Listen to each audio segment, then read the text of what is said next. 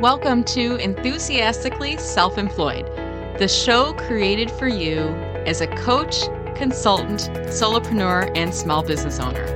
Those of us who are enthusiastic about growing our business and learning along the way. This show features expert interviews from business rock stars in my network, plus solo episodes with marketing and LinkedIn tips from me, Brenda Meller.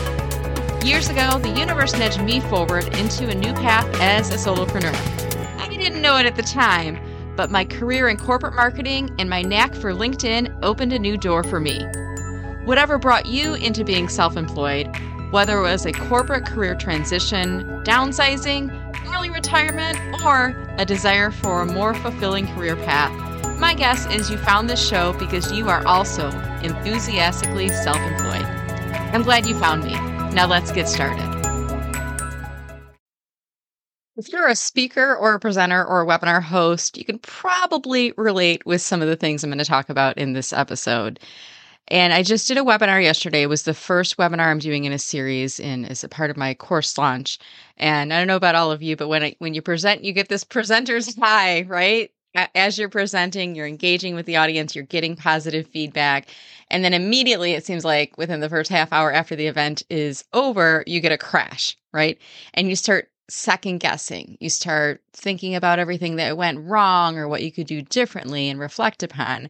So I decided I was going to do this in a podcast. And it's actually a day after my webinar. I've had some time to collect my thoughts, jot some notes down. And I want to share this with you so that if you are a presenter, a webinar host, or a speaker, maybe there's some tips that you can relate from in in here. But i also am sharing this recording this for my own purposes so that i can listen to this again later after my next webinar or event because this is something that happens frequently for us as presenters when we reflect upon things and this crash that occurs afterwards. So i want to first of all talk about the backstory this particular webinar series is one that I've done before, and it's preparation for my course launch, which is called The Recipe for Social Selling on LinkedIn. It's my favorite course, one of my favorite, I should say. I love all my courses, but I really get excited about this particular webinar because I'm teaching people how to find leads on LinkedIn and sometimes to open their eyes to different ways of building up traction through their LinkedIn activities. And it's a lot of fun to do. So, going in, I'm always a big believer that you can set metrics and some of these are benchmarks against ourselves, and others may be benchmarks or metrics that we can assess against the industry. Now, in this case, I could probably look at, you know, what's the typical show rate for webinars. So let me first of all talk about my goal and then what happened in terms of participation. And I'm going to give you just percentages. I'm not going to give you my whole numbers here because I think it's more important that we look at the percent of goal and percentages met versus the hardcore numbers we're all at different ends of the spectrum. There may be somebody listening to this show right now that is targeting 10 people for their first webinar. There might be someone else who's listening and targeting 10,000. And if I tell you a number, you're going to immediately assess that whether this is a, a, fit for you to listen to or not. And I think you can learn from these tips wherever you're at in the volume spectrum. So I set a goal for my webinar. This is the second time I've offered this webinar series. So I used the goal from the goal and the actual number from the first one to, to set my numbers. And I came in at 113%, meaning the number that I had set for registrations, I achieved 113% of that. So that could either tell me I was doing a better job than I expected with my pre webinar marketing efforts, or maybe I set my goal a little bit too low. So I got to kind of think through that part of the process. You know, ultimately, when we achieve 100% of our goal, we feel good about it, right? So I just want you to think about that from that perspective. When you are over exceeding your goal, does that mean you did a better job than expected with your marketing efforts? Or does it mean that you need to maybe lift the goal for the next time through? All right. In terms of webinar participation, this is where we can start to look at some industry averages.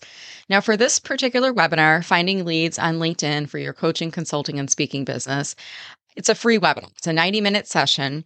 And typically with free webinars, we see about a 30 to 60% attendance rate because it's free, right? You have no skin in the game. So if you don't show up, no loss. And a lot of times the free webinars offer a playback, right?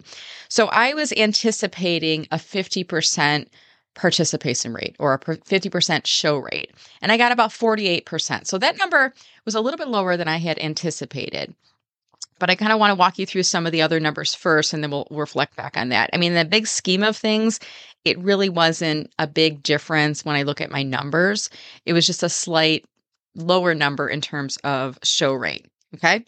So this is the second time I've offered this webinar.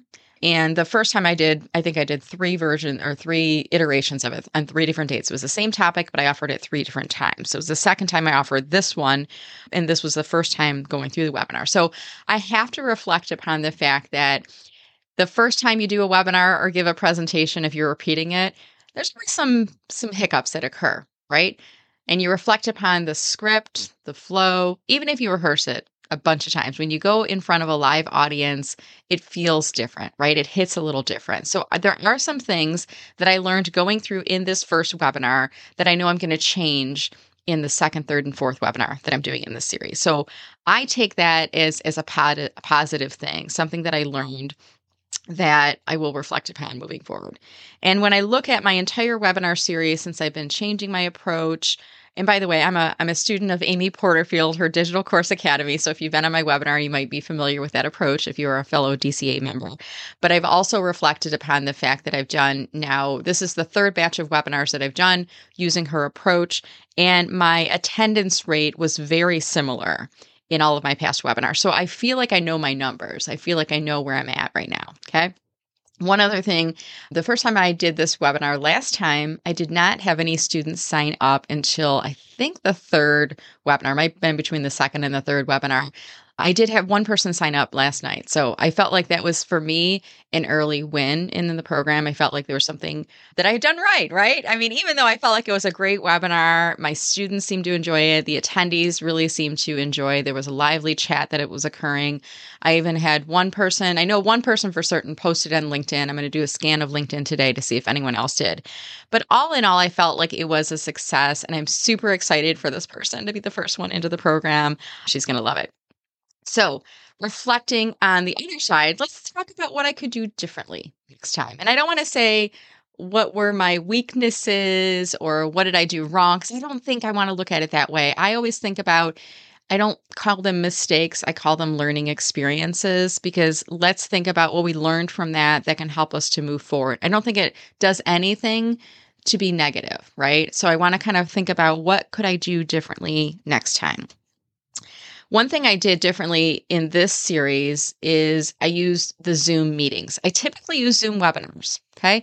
And part of the reason we went to Zoom meetings this time is Zoom now allows us to do polls inside meetings, whereas in the past we could only do polls in webinars. So that to me was one of the reasons I upgraded to the webinar was to get access to the polls. I really like those, especially for webinars. They keep people involved throughout. However, when you use Zoom meetings, you don't get the Q&A panel that Zoom enables, which is only a webinar feature. So at the end of the session, there was some, I don't want to say some challenges, but there was a, a point where I couldn't find all the questions inside the chat. Now, I always have somebody helping me on my webinars. In this case, my intern Julia was helping me out. So I was scanning up and down chat looking for questions she was able to find them and then direct message me in Zoom and say, here's two questions. So she was able to help me. So for the next time, I don't know that I need to necessarily upgrade to Zoom webinar. One feature I do like in Zoom meetings that we don't get in Zoom webinar is the ability to see people. You can see people on video.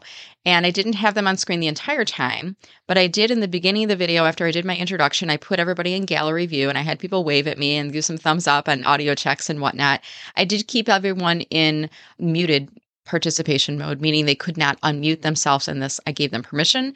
That helps to reduce the likelihood that somebody accidentally turns on their mic or intentionally turns on and takes over on the webinar.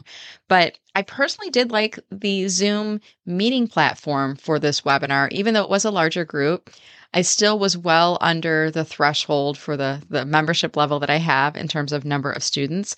And if you ever run into the situation where you're getting close to the threshold of attendees, you can always increase for the month to the next level up. I didn't run into that particular problem.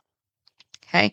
Let's see what else. I had uh, purchased a new LED light. And if you've been following my journey for a little while, you know, sometimes I talk about the new technical equipment and, and things that I use to help to supplement my work.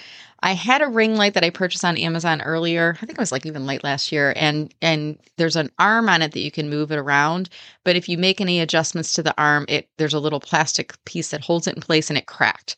So you can't really move it. Like once you get it in position, you can never move it. And I moved it and I went on Amazon. I was still within warranty. They sent me a new one and I had that one for about three to six months. And same thing, I tried to move the the light and it cracked again. So I'm like, this is cheap. And I went on Amazon and I, I gave the review and you know showed people how I had to duct tape the light up because this is the only light that I had. In the meantime, I asked around, found some friends through Innovation Women, which is a great group of women speakers. And I asked, like, what are people using for LED lights? I need a good quality one. And you know, sometimes the bright lights will will trigger a migraine for me. So I, I announced that to the group, and some people said, "Hey, use this light. It's known to be migraine friendly. It's a good light. It's very bright. It's a little bit more expensive. The first one that I purchased on Amazon was 30. I think this one was a little over 100, but I think it'll be worth the investment. Now, this is another thing for the next time for the next webinar. I will want to get my LED light set up in advance. About 20 minutes prior to yesterday's webinar, I was opening the box and there was just too many things. I was feeling overwhelmed. I'm like, I'm going to do this next time. So I ended up using one of my box lights instead. And I think that worked out pretty good for my audience. What else? I think, you know, related to that, I'd like to be on the webinar and ready to go 30 minutes prior. This time it was only about 10 to 15 minutes prior. I don't know about you, but I get an adrenaline rush before my shows, before my events, before my webinars. And I think just being in front of the computer, sitting quietly for 30 minutes helps to bring that adrenaline level down just a bit. I still want to have that adrenaline going in, but I don't want to be feeling frantic. And I felt a little frantic because I didn't have enough time to do that. All right. And I have one other note. I said always off first one. I have no idea what I meant for that. You ever do that? You write down a note and you're like, that's a brilliant thing. I have to remember that. And I have no idea what it means by that. So maybe I'll remember at a later date and I'll add it to this podcast. But at any rate, all in all, I feel like yesterday's webinar was a success. I have some things I'm going to reflect upon moving forward. I'm excited about my marketing with the um, opportunity to achieve and surpass my goal in terms of registrations. I'm doing three more webinars in the series, and I'm trending towards achieving those registration goals as well. And I know that every time I deliver this webinar, every time of the four times I'm delivering it, I only did it once so time. Every time I deliver it, I know I will get better and better for next time. All right, that's it for me. I hope you found this helpful. And and future Brenda who is listening to the show I want you to know you're awesome. You did a great job. Reflect upon those learning experiences, document the things that you think you did right, and just move on and move forward because you are awesome. Sometimes we need to give ourselves these little pep talks, right? All right. If you enjoyed listening to the show, thank you so much and have a great day. Thanks for listening. Hey, this is Brenda Meller. Wanted to let you know if you're a coach and consultant and you're looking for some tips to really up your LinkedIn game, I've got a free downloadable checklist for you. It's called 15 LinkedIn Profile Tips for Coaches and Consultants. And this checklist is a way of getting some quick and easy tips to update your LinkedIn profile today to help generate more leads for your coaching and consulting business. To grab your copy of the list, go to mellermarketing.com slash list.